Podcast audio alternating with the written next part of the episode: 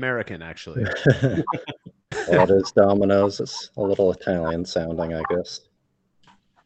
I got to wear these headphones. Usually, I take the headphones off, uh, but I got to wear them if I'm going to record this. Otherwise, it'll I'll get feedback from my speakers. So no seeing your ears. Yeah, Yeah. So They're really nice to ears, I'll feedback tell at you. Brulosophy.com, right? Yeah, that's right. Yeah, feedback at Brülosophy. I, you know what's funny is I say, uh, you know, send send a feedback at brulosophy.com in every episode, and 99% of emails because I manage both of those accounts. 99% go to Marshall at brulosophy.com. When they when they come to feedback, I can act like it's somebody else managing it, you know. But when they come to mine, it's like, well, of course that's me. You know? right. Okay, just fair warning. I think uh, we're about to get started, but uh, I think right before um, I introduce you, I'm going to hit the mute all on everybody just to make sure we don't get a whole bunch of feedback and random people talking. Uh, Cool. 'cause inevitably, people will come in, and I don't have an option to individually mute you guys. I'm sorry. I just have to mute all. So, Marshall, you'll have to unmute yourself. Okay, let me f- see how to do that. Will it? Will, it'll give me the option down at the bottom there. Yeah, it's a microphone. Okay, Um, but I'm gonna do that right before we right right when when I'm about to announce you. I'm gonna mute everybody, unmute me, and then uh, you can unmute yourself and talk. And then just everybody who's on this call, you already know since he's gonna record this. Um, you know, I'll make the announcement again in a few minutes since people come on late. We we kind of want to be really courteous about when we don't you know step over him too badly. Otherwise, he's gonna start breaking out his clicker, and we're gonna hear a click click really loudly. yeah. So you guys know about the clicker here. Uh oh. Am I supposed to bark?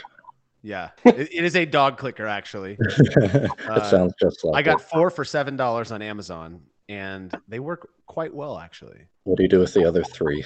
Uh, I gave one to Cade for the brew lab, and dead serious, my kids got the other two because they think they're fun to play with. Sure, that's fun for you. Um, you know, Will, one thing you might want to say when as people start to join is uh, we we do, you know uh, we'll give a little disclaimer in the episodes where we swear a little bit more. That's usually just brews views. Um, but if people are gonna, I, I don't care if people want to swear and do all that stuff, but it will mean that we're gonna, you know, that's gonna nix some listeners. Um, because there are people who listen with their kids in the car and they don't like swearing around their kids, unlike some of us heathens. Um, so just to, just something if you want to, you know, let people know that this is going to be recorded and will likely be an episode of the Brülosophy podcast. Good to know. Yeah, Yeah. Yeah. so if you don't want your coworkers hearing you cussing on a uh, tele- on a podcast, here you go. Cool. Well, Workers, kids. do after, so we'll get started real quick, guys. Um, 2022 is flying by. We're in the February meeting already, which is awesome. Uh, thanks to everyone who came out last month. Haven hooked us up with Brian Perky from Lallemand, and he was a great speaker, gave us some really cool info. Um, I, don't know if you guys saw, but I believe next month we have a, somebody, I don't know who he is, Vinny, somebody, Vinny Cilurzo, somebody from Russian River. Uh, super excited about that.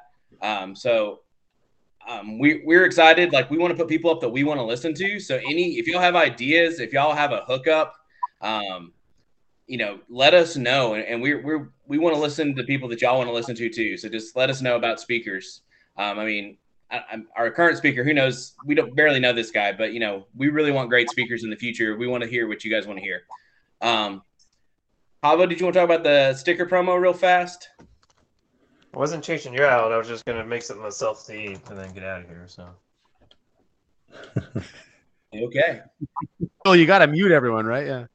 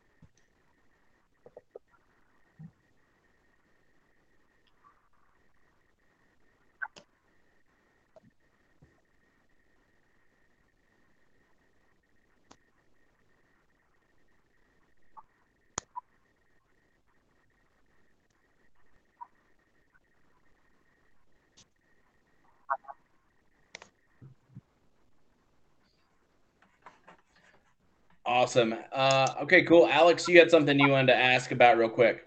Yeah, just real quick. Uh, for a variety of reasons, we'd like to register as a social club slash nonprofit with the IRS. But this might be a little bit complicated since we're almost entirely online with some international members. So if anybody in this call or listening has any experience with this problem, just reach out to me at alex at thebrewclub.com because uh, yeah do it soon because we'd like to get the paperwork done by the end of february preferably so back to you will Awesome. Okay, cool. Um, really exciting stuff going on for the uh, TBC experiment series. Um, as you most of you know, we've had several people already get published on the brulosophy.com uh, website for doing experiments on behalf of the Brew Club.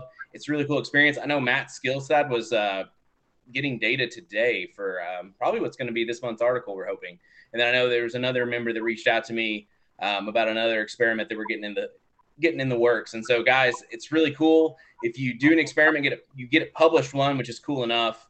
Um, two, you're going to get entered into kind of a fan favorite contest to see who's going to win a Delta FermTank uh, from from Delta Brewing Systems. So that's pretty awesome. So you can get some stainless for your yeast there. Um, and so it's kind of a, a, cool deal. So if any of y'all are interested at it, you can hit me or Alex up on Facebook. Um, Alex at the Brew Club or Will at the Brew Club.com. You can email us there. Um, one of us will throw up those emails in the chat just in case you're interested and want to get that going right now. But that would be really awesome if you guys want to do it. And it's a lot of fun to do. You get to kind of experience the process. And like Marshall always says, go test it out for yourself. And it really is kind of hard when you get in that triangle test. So um, cool stuff. I mentioned earlier, uh, meeting next month is Saturday, March 5th.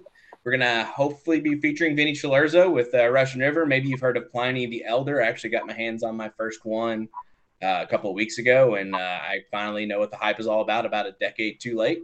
But that's pretty awesome. Um, all right, Haven, I'm going to mute everybody real fast just for fun, and then uh, you can unmute and talk about average brews. Sounds good.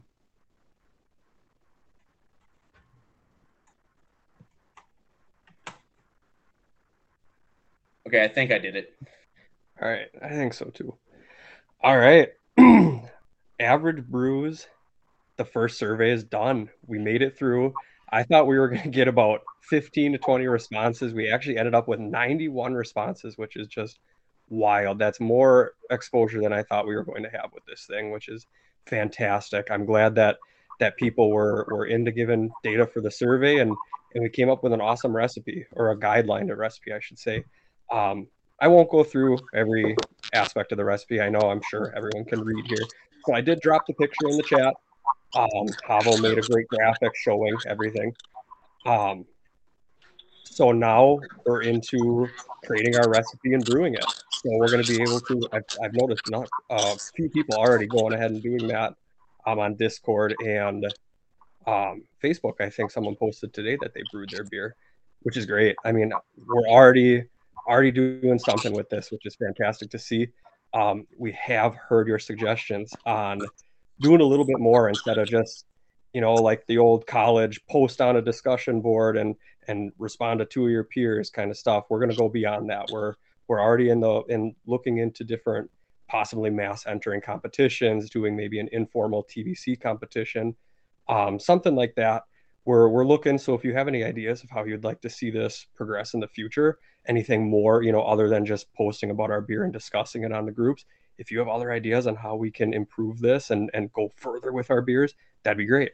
I think Doug brought up sending a bunch of bottles to me and watching me get progressively more drunk throughout the evening, tasting all the average brews beers.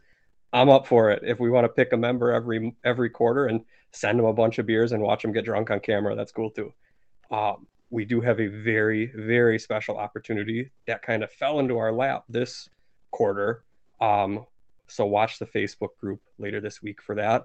You guys are going to want to brew your beers and have them ready. I'm not going to say anything further, but it's going to be pretty dang cool.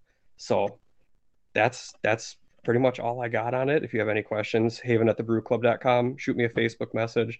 I'm always on the computer, so I'll I'll get back to you as soon as possible, and we can we can get this thing rolling. Um, and if we need to help you create a recipe too, we'll absolutely do that as well.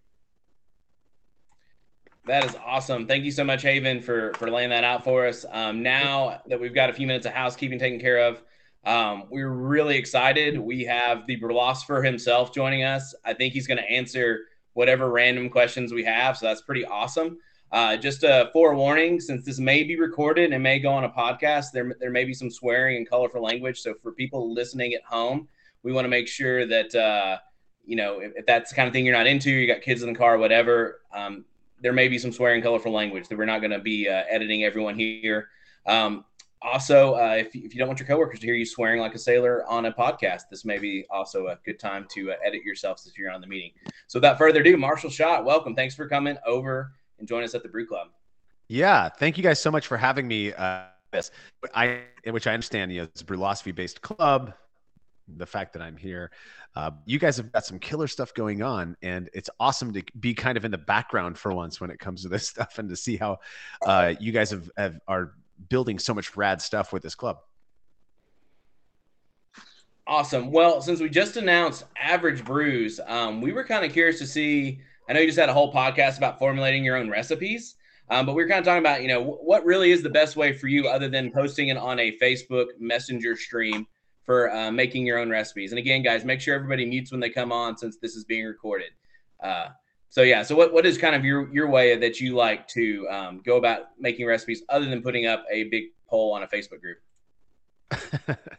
I've never actually created a recipe by putting up a poll on a Facebook group, but I, uh, you know, recipe design is one of those things I think uh, I get asked about an awful lot, and which is funny because it's not like I've ever uh, prided myself or, or you know, uh, on on being a a great recipe designer, but I am all for the idea that simplicity uh, breeds, you know, some of the best stuff oftentimes, and and that's the case when it comes to uh, brewing uh, beer. You know, you, you want to make sure that you're not over doing anything in particular um, with with the recipe. And I, like I remember, I tell this story uh, to new brewers often that my brother, uh, my, I have a twin brother. Um, we're that means we were born on the same day, obviously.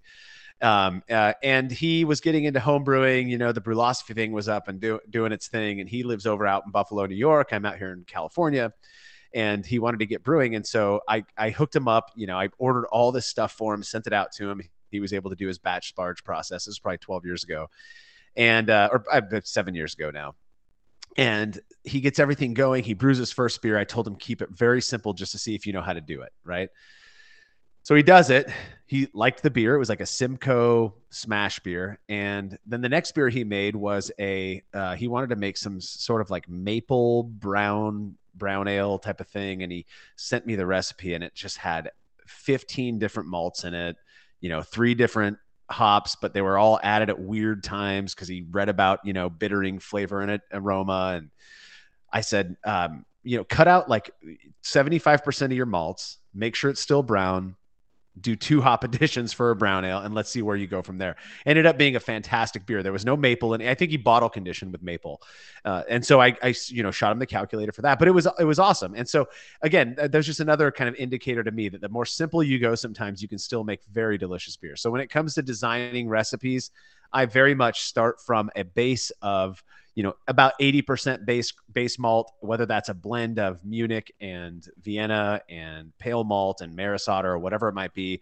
But then that 20% i kind of play with. And i might add i might you know use munich malt as a specialty malt because of the fact that it does it is much more characterful than say pale malt right? Or pilsner malt and so I use it for that often. And uh, yeah, and and to again, just to keep it simple and to make sure everything lines up. That's one of my favorite things about Brewfather or the other popular calculators that are out there is that you can kind of see where it falls within that BJCP guideline. The other nice thing is for people who don't care about sticking to the rules, right, to, to a specific style, which is great it's nice to know, okay, it falls within this style, and here's where I'm going to tweak off of. But that's my personality. So I, I kind of like that. So I'm going to, you know, twist the screwdriver a little bit here, turn the knob a little bit over here, and it may not fit exactly within, say, milk stout, but it's got these different characteristics. I can add some cinnamon, make it something all its own. Um, but I, I like knowing that if I stick to this, I'm probably going to make a drinkable beer, a passable beer, and then I can start doing the other fun stuff on top of that that, that's awesome. Um, it, it sounds a little a little more adventurous. I usually like to uh, go pull the audience of recipes and kind of pull in what I think looks like a good recipe and then tweak from there.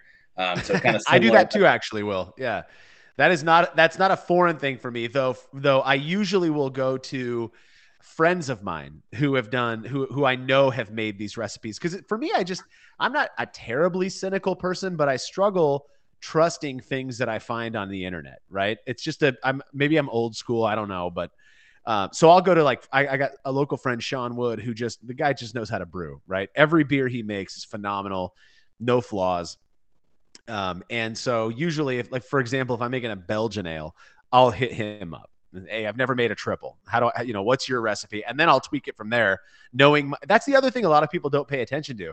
Uh, andy and i were recently talking about this i think on the last episode of the brülosophy podcast is that so, something as simple as bitterness you would think that you know oh that guy used 25 grams of magnum at 60 minutes and he got you know a nicely bitter beer. But on my system i might need to use more to get the same level of bitterness for whatever reason, some indescribable reason, right? And so usually when I'm making tweaks to somebody else's recipe stuff that um, but yeah, you know, relying on established recipes that you know are going to be good. That, that that's my thing. I just like to, you know, defer to people who I know as opposed to the internet mostly. But so when well, first of all, it's on the internet. It must be true. Um, but but I I too have also noticed the whole um, definitely bitterness, especially like whenever you guys talk about your bitterness, you need to add more. You're not getting as much uh, hop extraction, ISO alpha summers alpha isomerization, whatever you want to call it. Um,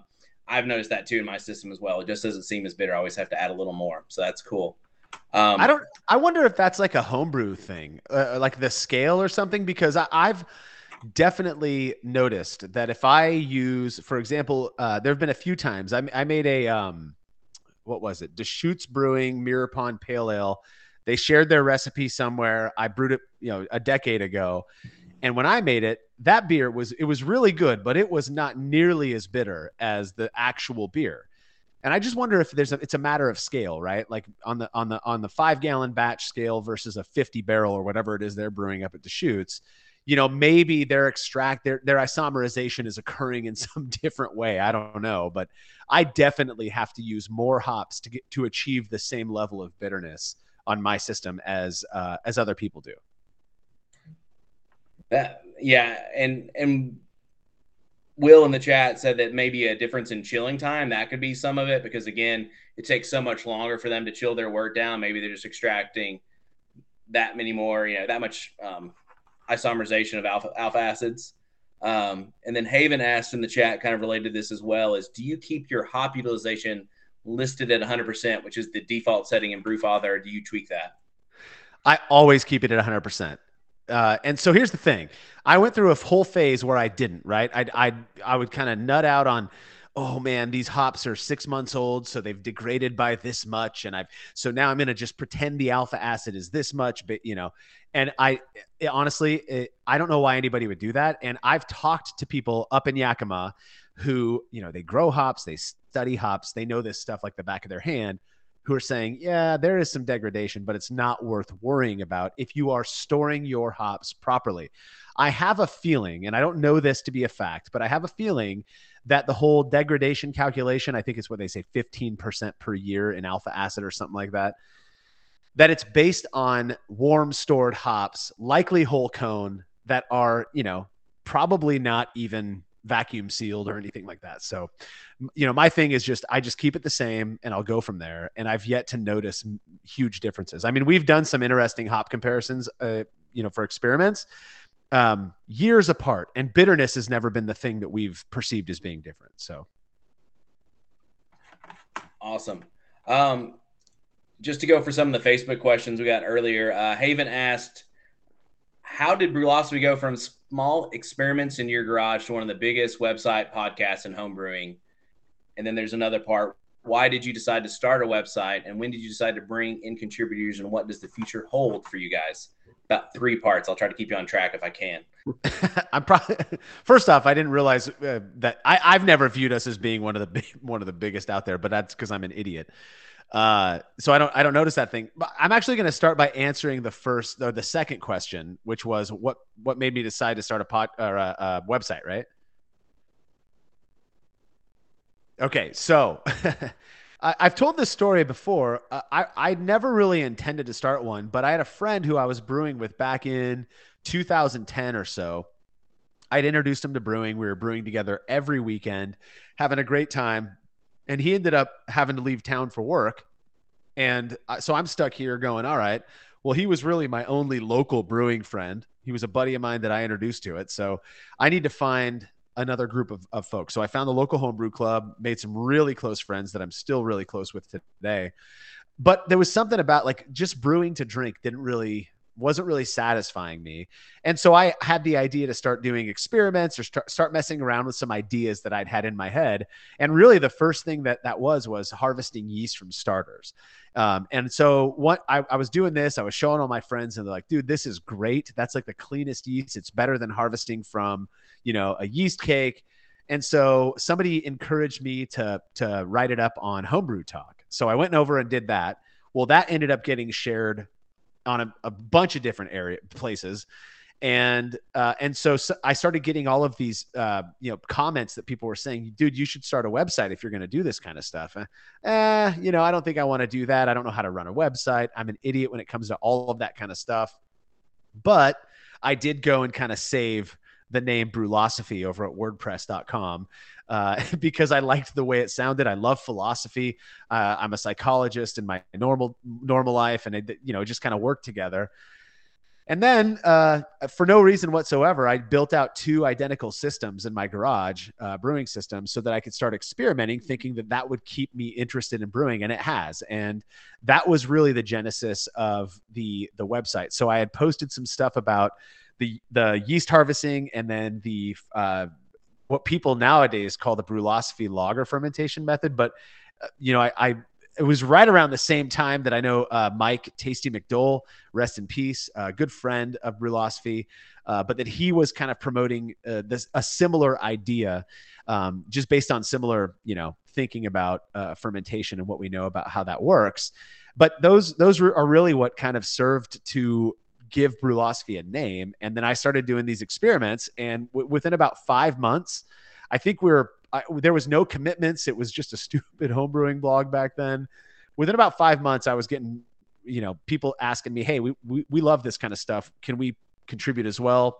People started joining the the crew, and and here we are today. I mean, it just kind of grew. It was like a snowball and it just kind of grew into this thing that it is today and i love it you know um, it, it's it's been super fulfilling on a level that and i don't mean to sound like i'm dissing my profession but on a level that my real life profession doesn't give me this does. The social part being able to be a part of stuff like this being able to travel talk to other like-minded people about about beer and brewing in the in the ways that i like to you know?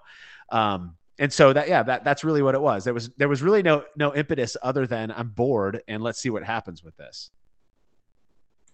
So as far as the the future and what the future holds for Brülosophy um, that gives us a pretty good background is, is there like um, some things you're definitely planning here in the near future i know in the past y'all have submitted some samples to different labs to get some more objective an- analysis is there any plan to kind of expand on the uh, perception testing or anything like that uh, well, that's a good question. I, you know, we had some ideas, uh, nothing set in stone prior to COVID happening, but COVID really, really put a kink in a lot of stuff. Uh, you know, from from merchandising to branding to uh, parties that we had planned with with sponsors of Brülosophy, we had to put a you know press the pause button on all of that stuff.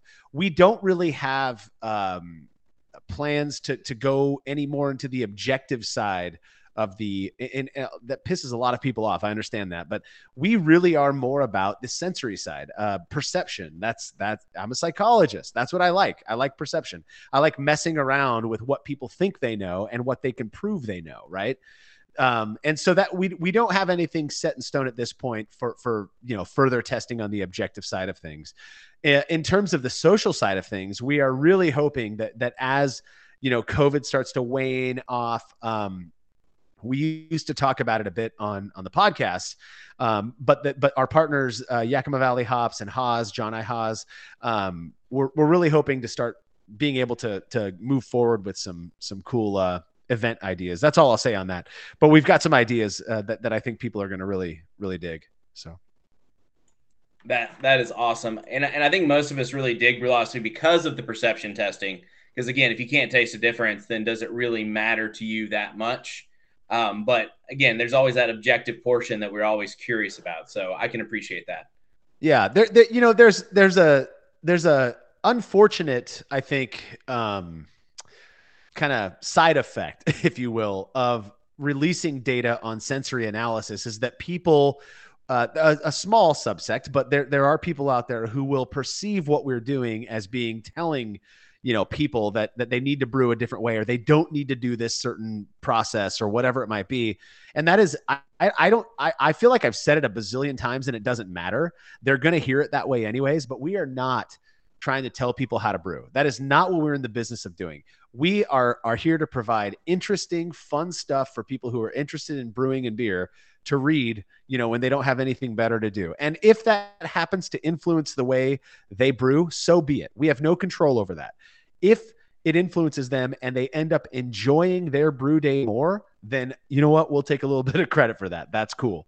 But it, it, this whole idea that we're out here trying to tell people that, you know, mashing for 60 minutes isn't necessary, we've never said that. You can do whatever you want. All we're saying is that people weren't able to distinguish these beers, or they were able to distinguish these beers given these conditions. Make of that what you will, right? And so it, we we are often misperceived, right? But that's okay. That's okay with man, us. Man, Marshall, why do you keep telling me how to brew? I don't understand it, man. exactly. All you have to do. I mean, we, you know, we we've we've made a concerted effort to not be defensive online because that only makes people look more and more like maybe they are guilty of whatever they're being accused of. But j- just go look at, you know, every week when we public when when we share our stuff on Facebook, our you know the Brülosophy uh, Facebook page or whatever, there is a whole diatribe of people who are mis uh, perceiving what it is that we're actually trying to do. And we just kind of leave it alone and let these people hash it out themselves. I, I don't know what to make of it. You, you know, uh, I, I like to think that I've got a decent grasp of the human condition, but there are some people who really just want others to know, you know, that they don't think what we're doing is right. And so, hey, we'll let you do it. I'm not going to, I'm not going to delete your comments. I don't care. I think there's a really cool psychology component that I would love to dive into with, but I don't think this is the appropriate platform. But I think there's a lot to do with ritual and some of those things. But uh, that's for a different time. Um, I, we so could do now, a whole show on that, Will. I'm telling you, dude. I, I'm I'm in for it. Like the whole psychology of, of perception bias and ritual and all those things. I'm down, but but I don't know if that's where we're going to go here. Maybe at the end if we have time. Um, but uh, Edvin Eddie Thor, he was on the the Facebook group and he asked, um, about you or any of the contributors have further experience besides home brewing in the brewing world. Um, he wants to know specifically about working in a brewery, Cicerone, similar kind of levels. Um, and he wants to know about uh, brewers and pros for your articles and interviews, uh, and, and, if if we want to start including them into the equation. I know that's another multi-parter, but people people got some good questions, man. It's all good. Uh, so do so. I have not ever been paid to be a professional brewer. I have been a part. Uh, I've been friends with people who are commercial brewers. You know, I've I've brewed with them. I've been around while they're brewing beer. All of that. I'm not sure what you know how how getting paid to do that would make you any better of a of a brewer. But I, I actually uh, some of the best beers I've had in my life have come from home brewers. So I I, I tend to kind of sway on that side of things more than I do that, that this idea that oh just because you're a commercial brewer. I've had some of the worst beers from from you know commercial breweries. So I think most of us can probably relate with that, right? You go to a brewery, you're really excited to have a beer, and it ends up tasting like chlorine water. Um, but no, I, I, so I am not a professional brewer. I am a, I'm a professional podcaster, if you will. That's what somebody else told me that you can't, you know, they, they said, don't shy away from saying you're a professional podcaster because that's what a podcaster does, right? And so, okay, fine, I'll own that. Uh, Cade Jobe, in fact, he is the host of the Brew Lab but he's also a contributor uh, for Brülosophy. He he does the experiments. He does all of that. He is uh, currently in uh, at Oregon State University in their food and science program for the for the brewing uh, industry stuff. And his hopes are to be a professor of the brewing sciences when he finishes up. He was recently accepted by Tom Shellhammer's group up there. Which, if you guys don't know Tom Shellhammer, he's very well known in hop research, uh, uh, huge name in hop research, wonderful person. Uh, he also, uh, Cade also worked at Blue Owl uh, as a commercial brewery, so he's got he's got that as well uh, down in Austin, Texas, before he moved up to uh, Oregon. Uh, let's see, Andy Carter is the president of the California Homebrewers Association, so he is not a professional brewer, but he has his he, he's knee deep in the homebrewing world, we'll put it that way, and he is very close, similar to me, he's very close to all of his local, you know, commercial breweries down there in Southern California where he where he lives and operates. Um, let's see here. Um, I, you know, there, there's so many. It's it would be hard for me to list it all off because it's I've- I've been drinking for one, but also uh, there's just uh, too much stuff to, to talk about. I think most of us understand that that you know just because you're a commercial brewer, one doesn't make you a better brewer, two doesn't make you a better taster. That's one of the weird arguments that I'll hear from people often is, well, how do you know? You know, your tasters just suck. Well, you are those tasters. I mean, are you saying that you're better than these people? Because that's not how I operate. You know, uh, I, I tend to presume that most people have palates, and if you have a palate, then you are a participant. You know, you're a potential participant. Um, so that I guess that's kind of where I'm at. I- I'm at. I don't. I don't mean to get too defensive, but uh, we've got people who are kind of plugged into the commercial world. We've got people who have been homebrewing for decade plus. So I always compared like homebrew to commercial brew is kind of this like you know it's like when you smoke a brisket at home versus the guy that's smoking a hundred of them in a day. Like if it's your baby and you're babysitting it for your 15 hours, like you're gonna make sure that it turns out the best that it can be. Versus if you're making like a hundred of them in a day, you're like, okay, we just got to get these through the assembly line. We got to make a buck. and so I, I kind of always liked that analogy. Um, but I'm also from Texas and I eat a lot of brisket. So we don't eat very much brisket here. We're we're here in Fresno. Central Valley is all about tri-tip, and uh, man, I'll tell you. And I, I hear people smoke tri-tip like brisket, but it doesn't come out nearly as good. So Well, it, it's uh, you, you definitely can't overcook your tri-tip. I've cooked one or two, and you don't want to overcook it. That's for no, sure. no, that's a that's a sin. Yes. So now that we're talking about food, that kind of leads into Will Allward's question, which is, what is your go-to pizza on pizza making night or pizza ordering night if you don't make a lot of pizza? Oh man. Uh, well, first off, I make my own dough, and people, I've I've actually gotten emails from people who are like, "What dough do you go with? What dough style?" Neapolitan. It's simple. It's easy. It's clean. Uh, it's you're looking at just flour, and I tend to go for about seventy percent hydration, give or take, depending on how I'm feeling that day.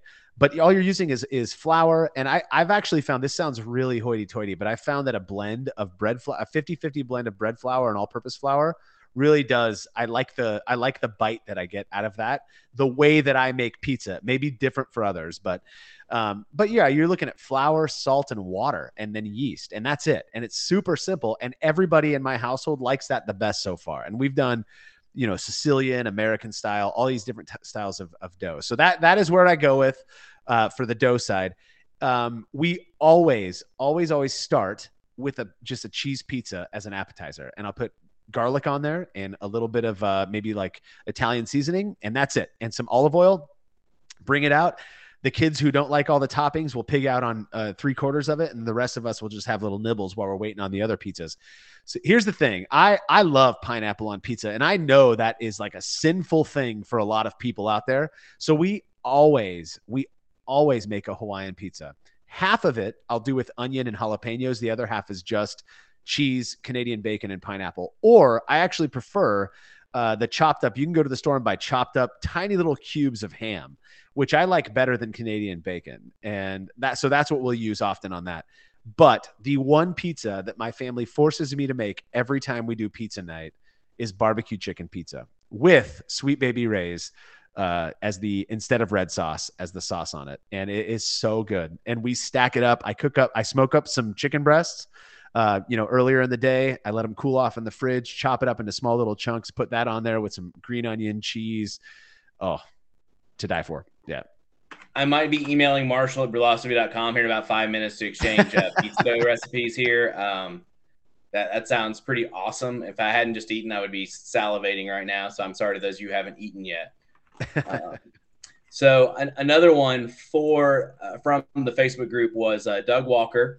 Uh, in a recent episode, you mentioned that even though your experiments showed non significant results, you have no plans to change your process. So I think he's saying that even though you get some things that are non significant that should potentially be significant, right? Uh, according to objective data, you know, why aren't you trying to change your process? So, so with that in mind, what are some of the processes that you will continue to do, even though your experiments have indicated it's it's not going to have an impact on what some of the processes? Huh. Let me make sure I'm reading this right. Even though some of your processes and experiments have shown it would it would have an impact. So oh, I, that I, it would have an impact. All right, so you don't even even though you your experiments have shown that it, it would have an impact. So I, I think part of this is processes because I think um, I know you guys do several that don't get significant, even though there there probably is an objective difference to some degree. And so I guess he's wondering if if y'all are going to change some of your processes in order to look at, uh, you know, have have I guess have more conclusive or maybe uh, different data. If Doug's on here, he can clarify in the chat as well. Oh, well, how about that? Oh, I hear you, Doug. Go for it.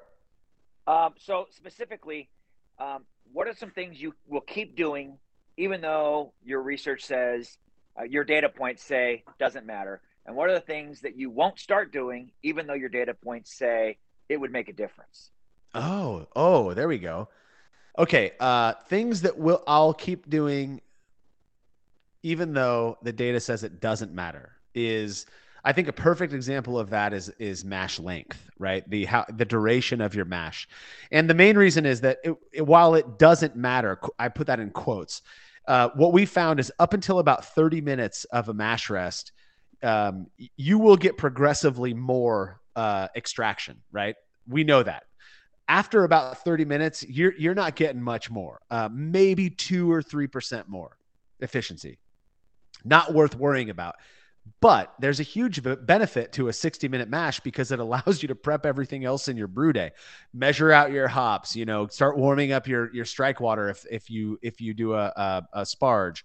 All of that stuff and it just makes it less hectic. If any of you have ever done a genuine short and shoddy brew day, I mean, two hours. You imagine all the stuff you have to get done. I'm now I'm lucky enough to have a 240 volt setup uh, electric setup. But two hours is is usually right about where I'm done and putting the fermentation vessel in the the chamber or you know pitching my yeast.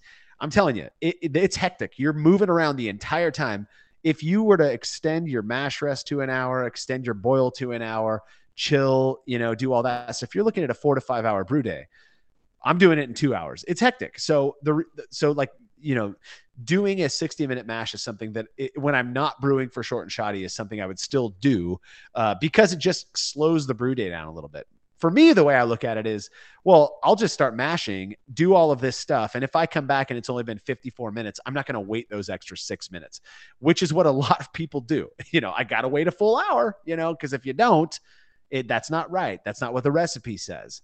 Um, that's really more how I view the ones that are non significant. Now, for the ones that have been significant that I'll keep doing anyways. Is that what you're asking? Yes. Okay.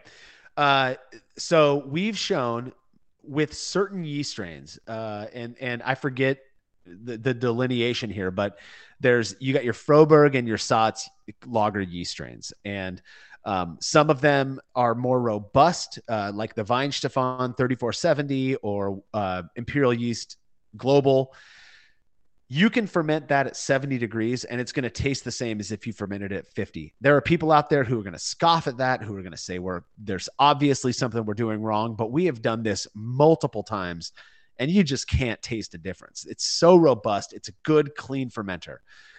And in the world of biology, that's not a huge difference in temperature really.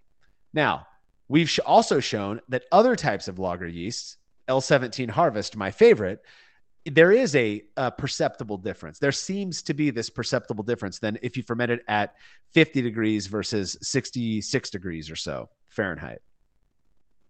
I actually prefer the 66 degree Fahrenheit beer. It tastes more lagery to me.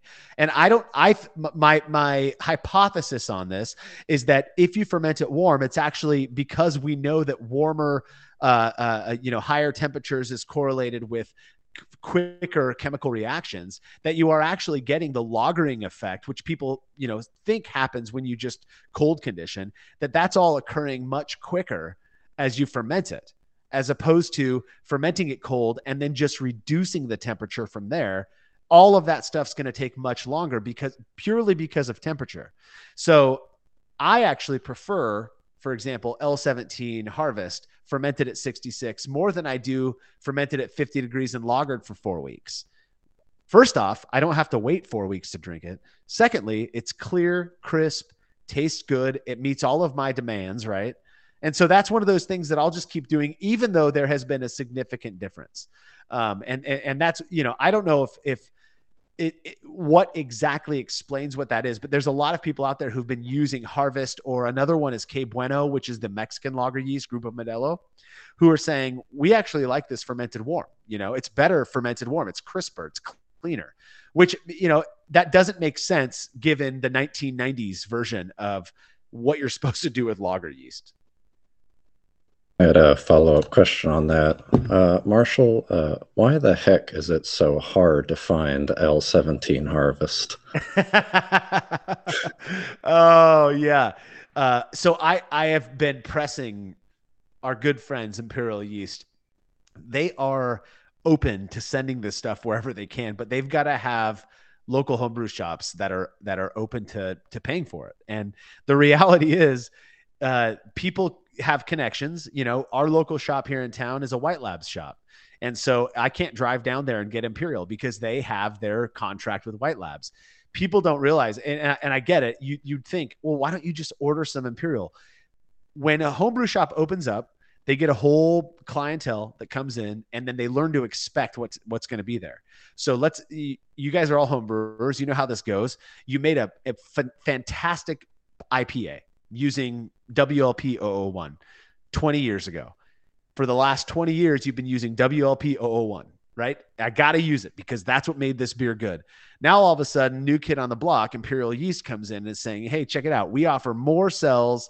We have, you know, this great yeast.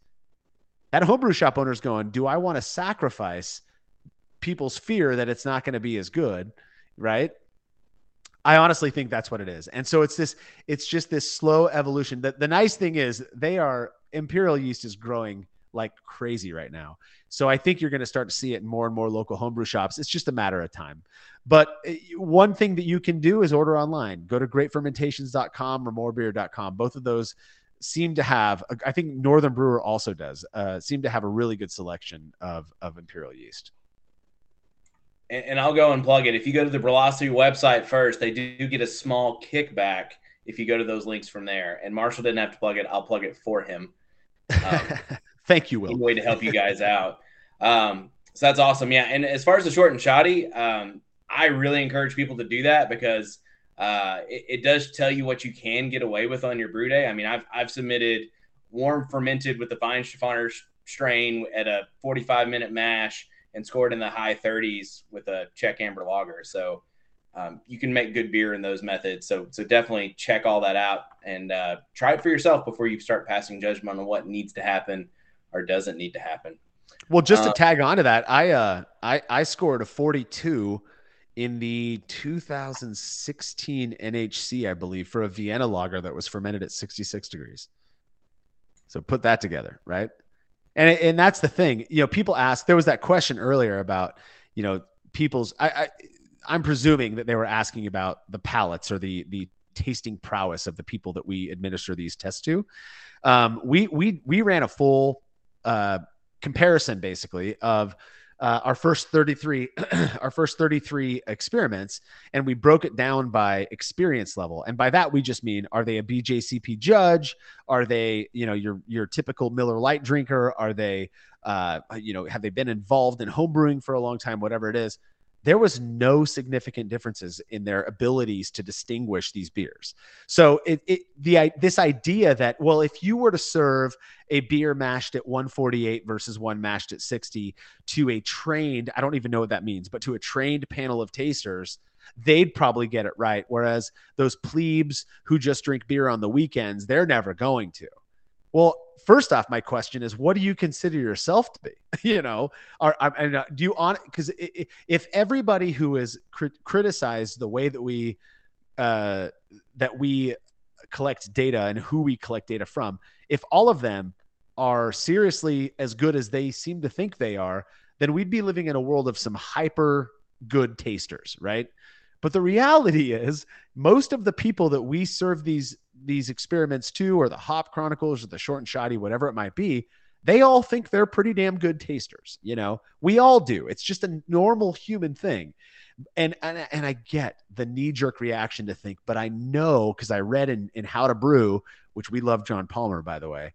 Uh, but I read in there that if you don't do this, then this will happen, or if you do this, this will happen. So I, it's you're obviously you're wrong on this, you know, and I need to justify my belief in some way. It just doesn't work that way, you know. Well, what's great is that we had John on and he talked about water. And so John Palmer's talking about water and pH and how important it is. And he's like, well, in spite of Brulosophy coming up with uh, results to the contrary, this is what we know. yeah, he, he's a good friend. Uh, I, he, John has been to my house with his son, and uh, uh, we, you know, I think all of us, um, kind of in this homebrewing with this weird homebrewing circle where we all communicate. I think all of us have this understanding that people don't recognize. Right? There's no hate. No one's calling anybody out. We're all doing our own thing because we love this. And and and to be honest, John and I have talked about it. Um, everything we do is to keep homebrewing this rad thing that it is. It's not to prove anything, it's not to make anybody look better or worse than another person. It really is because we love brewing beer. That's it, you know. Now he, he was an awesome guest to have, um, and so we're, we're very thankful for for having him on. That's for sure. But it was just it was a great comment that totally played in there. Um, I want to give you enough time to answer this, and then we have enough a few other questions in the chat. But um, from Instagram. We had um, Cascade Brewer on Instagram. He asked, if not taboo, he wanted to know about how much money does Brulosophy actually make. Based on Reddit, you guys are swimming in ad revenue. Given that all team members seem to have full time jobs, and I suspect some it's somewhere between enough to pay for my ingredients and enough to purchase a Ferrari. So where's the Ferrari, Marshall? I believe he said enough to purchase purchase a second Ferrari, right? Is that uh, well, none of us have Ferraris. I'll tell you that. Uh, it's a good question, and and you know, I was always raised uh, to not talk about two things: politics and finances. You just don't talk about that. I've stuck to that. Uh, if you look, you know, if you follow us on Facebook, we've never gotten involved in all the political crap that's going on out there. In the same way, I don't like to talk about finances, but I get the concern. Reddit loves to whine about people making money off of working. I don't know why. but they do. Um, and so uh, the, I'm, I'm, not going to give any specific numbers because it's constantly changing. Uh, but I would say that we definitely fall somewhere on that spectrum that this person gave. We fall a little bit closer to the not making much at all than we do the second Ferrari. Um, and you know that's just because this is a very small niche market. Um, I, anybody who thinks that somebody in homebrewing, whether it be Gordon Strong or John Palmer or me, you know, or uh, you know Mike Tonsmeire, the mad fermentationist, there's a reason he started a, a brewery, right? You don't do that if you're making millions of dollars off of your popular blog. It just doesn't make sense. Um, there's no there's nobody making millions off of this. I don't know I don't know how else to put that. Do we profit off of what we do? That is the incentive, part of the incentive that keeps us going. Yes. Uh, do are, is anybody buying Ferraris with the money they make off of homebrewing? Absolutely not. Not even close. I'll tell you that. Um, we we enjoy what we do. The fact that we the fact that we get a little bit of sprinkling on the top of money to pay for beer when we go out with our friends, then yeah. If that bothers you, I don't know what to say. Um, it, it's not much though. I'll tell you that. And it, it, there are times where, you know, all of us let's see, I believe all of us in the Brulosophy crew right now are married. Most of us have kids. Every single one of us has a real career. And the fact that none of us have been able to stop doing what we normally do in real life uh, should be enough to prove that it's not like this is a, a, a, you know millionaire maker by any means whatsoever. Uh, so what I'm hearing is that you're home brewers with benefits. Is that what I, is that what I'm hearing? yeah, very very limited benefits. Yeah, yeah. Now I will say, you know, the if for anybody to you know when you go out and you brew a batch of beer, you're doing it because it's your hobby. Brulosophy has has you know moved past the hobby stage and it's become a business. There's no denying that. Uh, for us to fake that would be disingenuous, I think. So every time one of the contributors works their tail off to brew two batches of beer side by side, something 99% of brewers would never want to do. Just ask the brew club, right? you do that. And then after spending all that time brewing two batches of beer, now you got to go out and convince people to do a triangle test. And it, which, uh, thank you. See, daughter bringing me a beer. That's, that's what it should work. Um, it, it's a pain in the butt and yet they go and do it. So yes, they get compensated. It is not a lot. Uh, I'm not again. I'm not going to talk numbers, but I'm telling you, you'd probably laugh if you heard what what they get paid for each article. So I, I just I don't know how else to put it. I'm not trying to to like minimize what we're doing. That that's a part of the reason I don't like talking about finances. We love this because we love brewing. It's almost embarrassing to talk about how much money isn't made in doing this. Well, I, I will say, as uh, someone that has written, written an article now on your website and it's been published, and, and I didn't get paid a dime for it, like it is a lot of work. And to want to do like what, not one, but two of those in a month to try to get content for the website, it, that is a lot of work. And you would hope there is something there for you because, um, again, you're making all this beer and then you're giving most of it away. Uh, and it yeah. may not even be something you want to drink because it's just trying to prove a variable. So that's, um, well, and, and I feel like I appreciate you saying that, Will, because I remember you emailing me and being like, this is way more than I thought it would be. So then imagine doing all of that work and feeling like feeling pretty confident that you, you know, I, I think more than most brewers, we are neurotic about, you know, isolating the variable, doing the best that we can to keep uh, extraneous variables out of, you know, out of this whole thing, out of the equation. And then you you go online and people are just shitting on you the whole time like it's like you now not only do you have to deal with brewing two batches, collecting all the data, writing the article, dealing with my dumbass, uh, you know, editing your article, but now you have to deal with all of these people out there questioning what you did, which is fine, but it is it's it's a pain in the butt, you know. Well, I do have a little pride that I brewed back to back batches and it came back non significant. That was I was a little happy about that because that you are a very consistent brewer, Will. Yes, I'll give you that. for one time, for that one time. Yeah. Um, so now onto a really hard hitting question. Uh, since we went from money to, uh, I mean, I think Will wants to know: Is eating a banana split or being able to do the splits more important to you? oh, oh, hands down, being able to do the splits, which I cannot do. Uh, but my daughter can. My youngest daughter is that she came out a pretzel and she has not changed since. I don't I don't know what's up with her.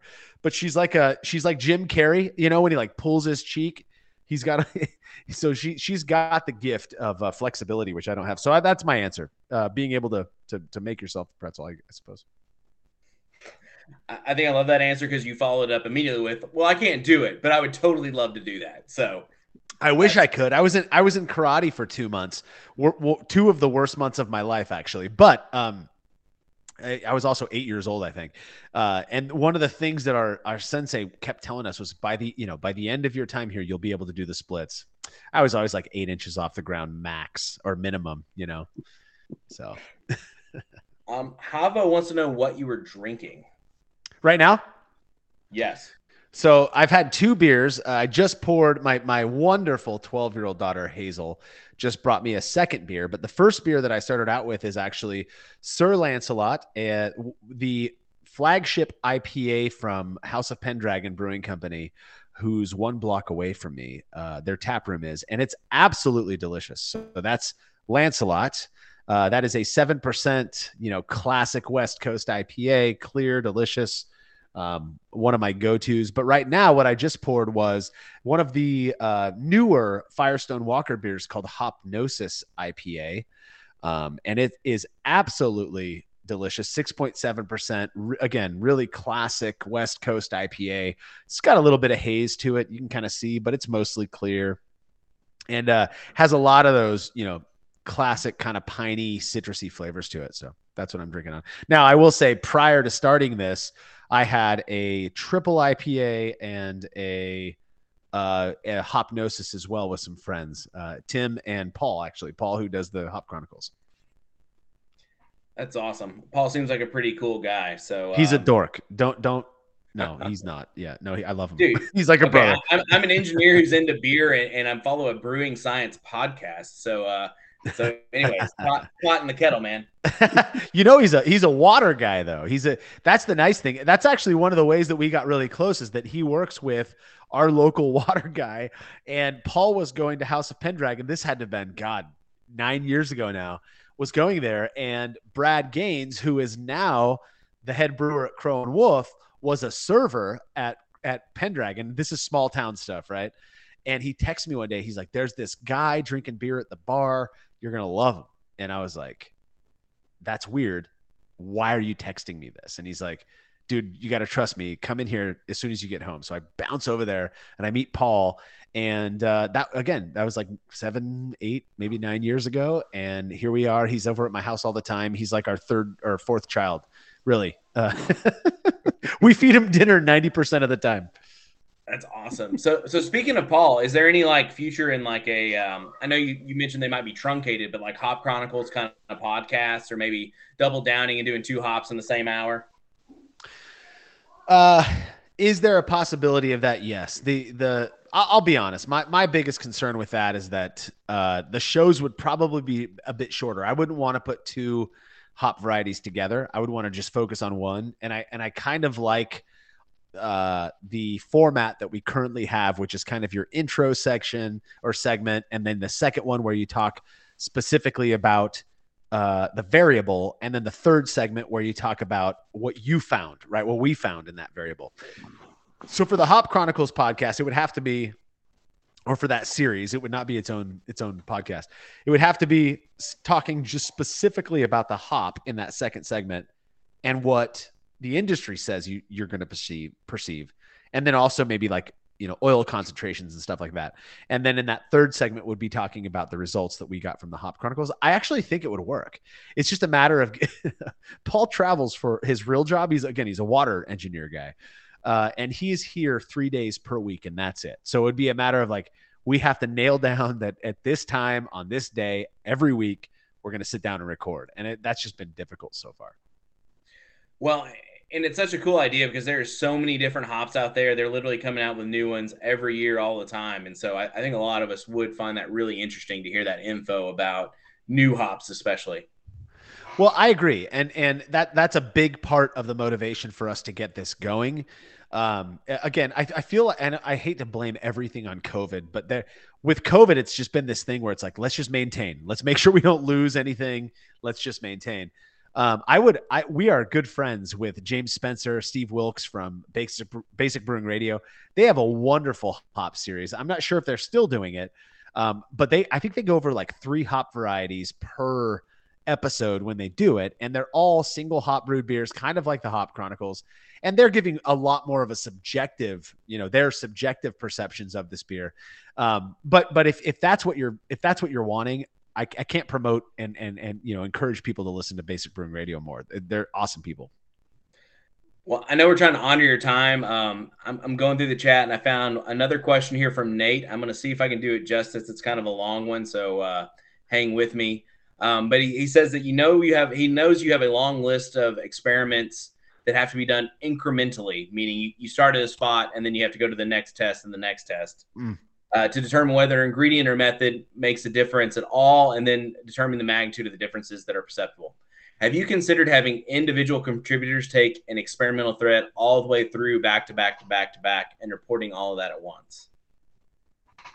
i am not sure i understand that question I, I think it is so. uh, What was the the recent one? Um, it was like uh, peat smoked malt, and so you Okay. start out with a baseline. And so if you just had um, that one contributor do the first one and then the second one, and instead of waiting maybe months in between doing these experiments, just making sure they're doing like week after week after week after week. I think I'm meaning that gotcha right. Please correct me if I'm wrong. if if- okay, so if that's what you're asking, uh, you will notice that uh, this is kind of an aside, but you will notice that um, the we did three or maybe even four cold side oxidation articles in a row. We had a, a Brulosophy experiment that was cold side oxidation, a TBC, a brew club experiment that was cold side oxidation, and the article that drops this Monday, which I which I know is after the fact, but uh, is this cold side oxidation experiment. And so usually, and this is this is has way more to do with the content creator side of, of my thinking than it does with the brewing side.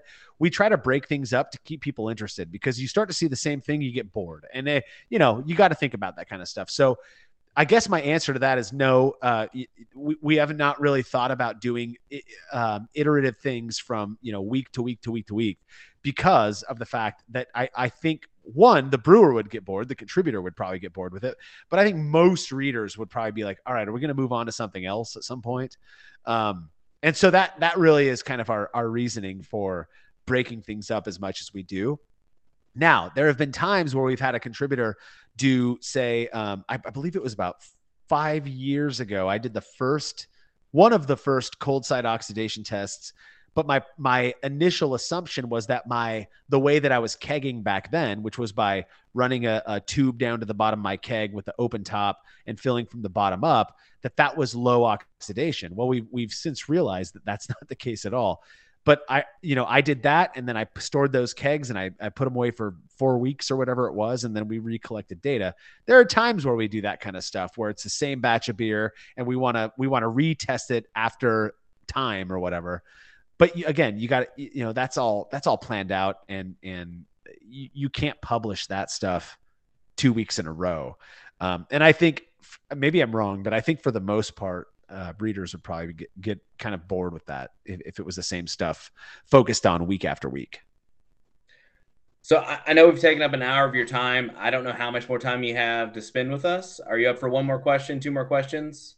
Yeah, let's do two more questions. That'd be perfect. Okay, cool. Um, so this is a shameless plug for the Brew Club, but here you are in a Brew Club chat. But um, where do you see Brew Club as we're trying to duplicate some of these experiments? Some of them are doing things that Brülosophy um, I don't know, for whatever reason, um, isn't doing at the present. You know, where do you see brew club experiments fitting into this whole philosophy kind of everything we're up to? Uh, I'll tell you that the the people who are out there. So, well, I, I guess I should preface it with this: the Brew Club Experiment Series that is something that we're very very proud of we love the fact that there are people out there who want to repeat experiments that we've done uh, and then have them publish. And we're so happy to publish that on the website. Um, one, it gives us something to publish, and, and that which is always awesome. You ask any any content creator, you want stuff to publish. But but the coolest part is that you've got these people who are dedicated to doing it. Uh, uh, Matt Skillstat, you know, Cade Jobe used to be a Brew Club member. I mean, he still is a Brew Club member, uh, but you know, he he that that's how I discovered who this guy is, and we met, and he's now a, a contributor at Brülosophy the fact that there are people out there who want to repeat stuff that we've done um, with as much controls as they can in their homebrewing, you know, their homebrewing garage or whatever it might be, I think is amazing.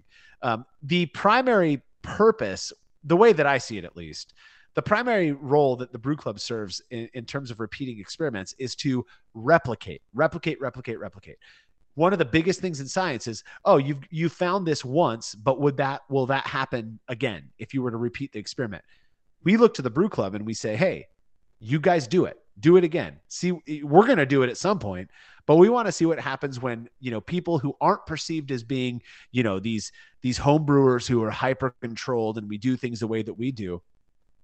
We want to we want regular quote unquote regular homebrewers to repeat these experiments.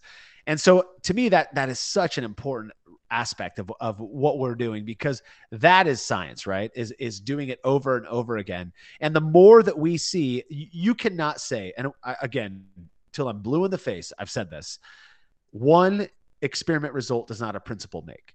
That is the truth. If you read one of our results and you're like that means i don't slash or do right have to do this then you're taking what we're doing the wrong way.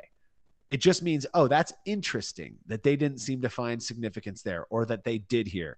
Maybe you want to apply it. Thankfully, we're not in the in the field of cancer, right? this is just beer. So it's not like you're going to ruin a batch. It, it's just beer. So the the the beauty of the role that the brew club plays is that they are replicating these experiments. And and that is to me that is so awesome. Uh, there aren't many people out there who are willing to invest at least that i've you know come across are willing to invest the time the energy and the money right in brewing two batches of beer to see if there's a difference based on one small little variable. Well and i'm happy um, that we can help you repeat some processes, get you some more data because I, I, do think that is valuable. If you do value science, you value repeatability, and it does give you a lot more validation if you're able to repeat um, results than if you're not able to.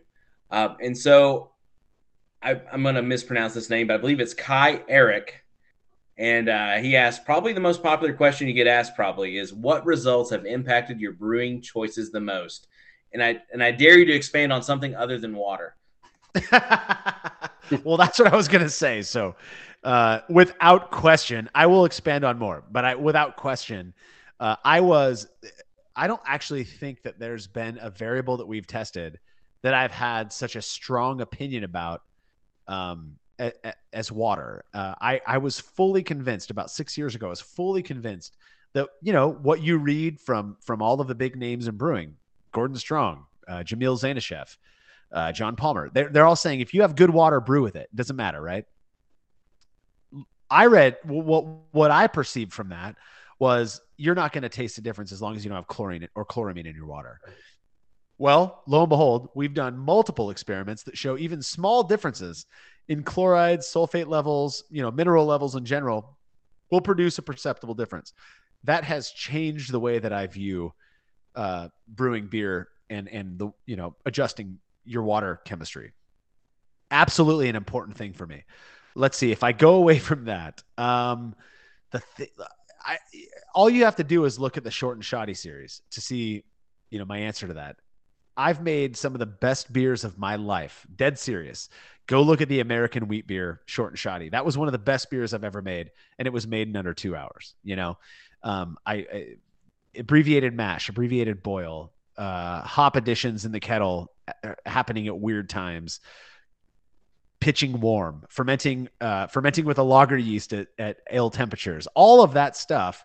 Those are things where I, I no longer hang my hat on you know being the proud home brewer who gets to tell you what you're doing wrong. No now i'm looking back and going whoa you know if if your beer is screwed up it's probably one of two things your water chemistry, which you know goes back to the first question, uh, but also it could be that that uh, you're you have a contamination, and that that is those are the two things I look at every time I taste a bad beer. The first the first kind of thought that I go to is either your water chemistry is bad, which usually means that I'm tasting chlorophenols, which is you know an issue with chlorine and chloramine, or you got a contamination.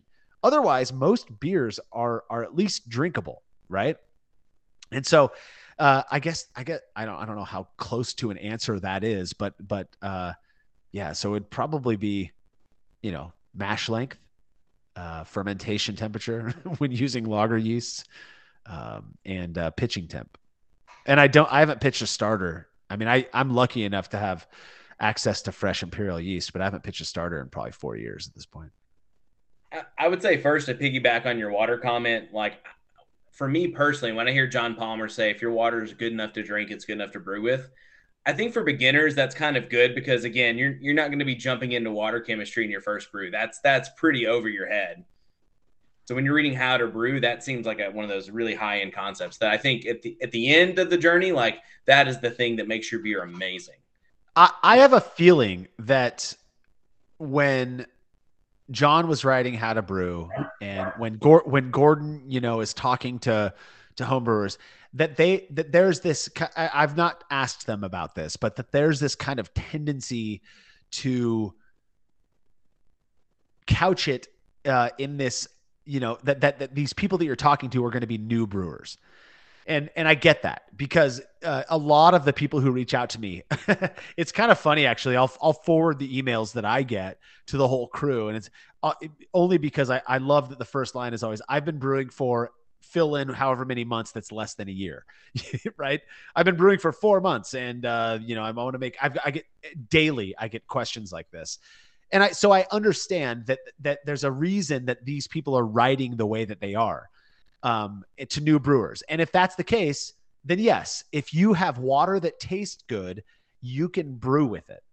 But if you want to make a, a an American a West Coast IPA that's crisp, that has all of those characteristics that you get from say Firestone Walker Union Jack or Pliny the Elder or something like that, then you're going to have to consider. I did not believe this before, and this is my answer to that question. You're going to have to mess around with your water. I promise you, because you if you go high chloride. I guarantee you, you're going to be drinking something that tastes warm in your mouth, has much more malt character, and and and I don't. It's like we can push the water stuff as much. The harder we push, the more people push back. So I try not to go overboard on it.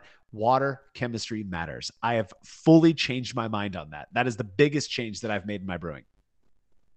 I think John Palmer 100% agrees with you though, because he has a whole book written on the subject called "Water" Sure of does. all things. He has his own. Uh, you can go download his app. I'm not trying to push John Palmer stuff, guys, but you can go. We love Palmer. Push it. Yeah. You, you can download his app about water chemistry. So obviously he believes that it makes a difference. Um, otherwise, he wouldn't have published a whole book about it. Um, but I do have to agree. Like probably beginners, yeah, couch it. But as soon as you, thanks for the the the, the sign, Alex, show, showing the showing the John Palmer book. Uh, I've got mine You, right next to me as well. Yeah. but once you get past, but like once you get to the point where you really want to make a great West Coast IPA or great hazy IPA, whatever you're Right. going for, hundred percent, water matters so much.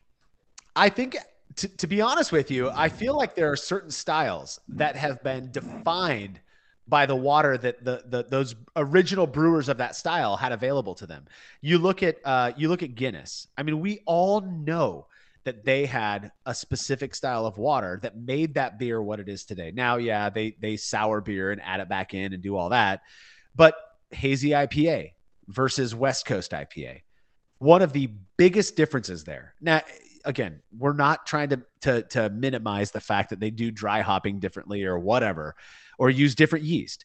But one of the biggest differences is the water chemistry. And and if you if you were to go and make a West Coast IPA and split that batch, and in one of them you did high chloride to sulfite or sulfate, excuse me, and the other one you did high sulfate to chloride, you you will taste a difference. I promise you. We've done it, and it's it's wild, and it actually makes the beer look different as well.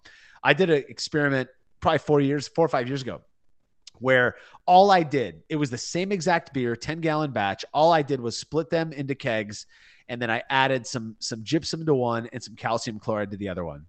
And the whole idea was get them to about the same levels, right? So about the same ppm of sulfate as I did the same ppm of uh, chloride. Those beers were drastically different, and they looked different. That's wild to me just because this tiny little amount of mineral that you're adding, you know, these salts that you're adding to the beer, it's just crazy. It's like less than 10 grams that you're messing with between the chloride and sulfate, and it, and it Way makes a huge less. Way less. We're talking like, I think it was like three or four grams, like max, in a five gallon batch of beer. And and you're looking and you're going, wow, not only do they look different, but they taste phenomenally different. And that's one of the things, you know, we we stand on the shoulders of giants, right? That's that's the whole idea is that we are lucky enough in the day and age that we're in to have had people who came way before us who are no longer with us but who documented what they were finding the observations they were making and and they, you know they're saying oh yeah that's where we got the idea that if you have high chloride you're going to get more malt character a rounded malt character uh war, you know a warm biscuity thing if if that's what you're looking for. Whereas if you go high sulfate you're going to get that emphasized hop character that sharpness. That has panned out to be true so far in what we've been testing and i love that.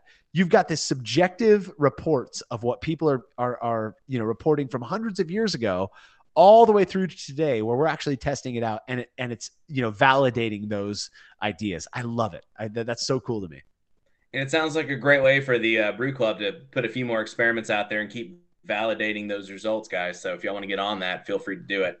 amen amen to that Got a Well, man, we, we really here. appreciate your time.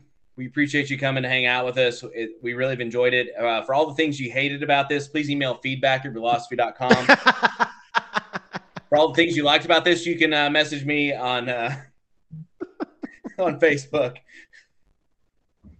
But thank you so much, Marshall. You're awesome, man. We appreciate it. You obviously have inspired a lot of people here in this group. Um, And so we, we really do appreciate you coming on and chatting with us.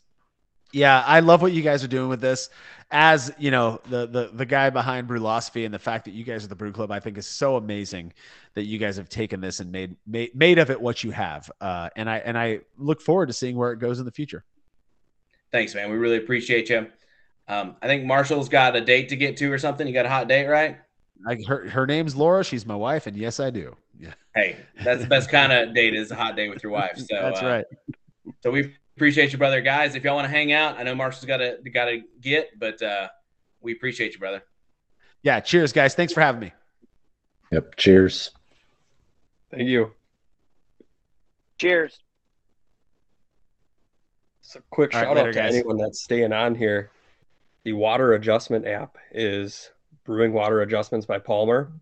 It quickly replaced Bru'n Water for me. I did one batch on it and it it is so easy. It is so fantastic to work with.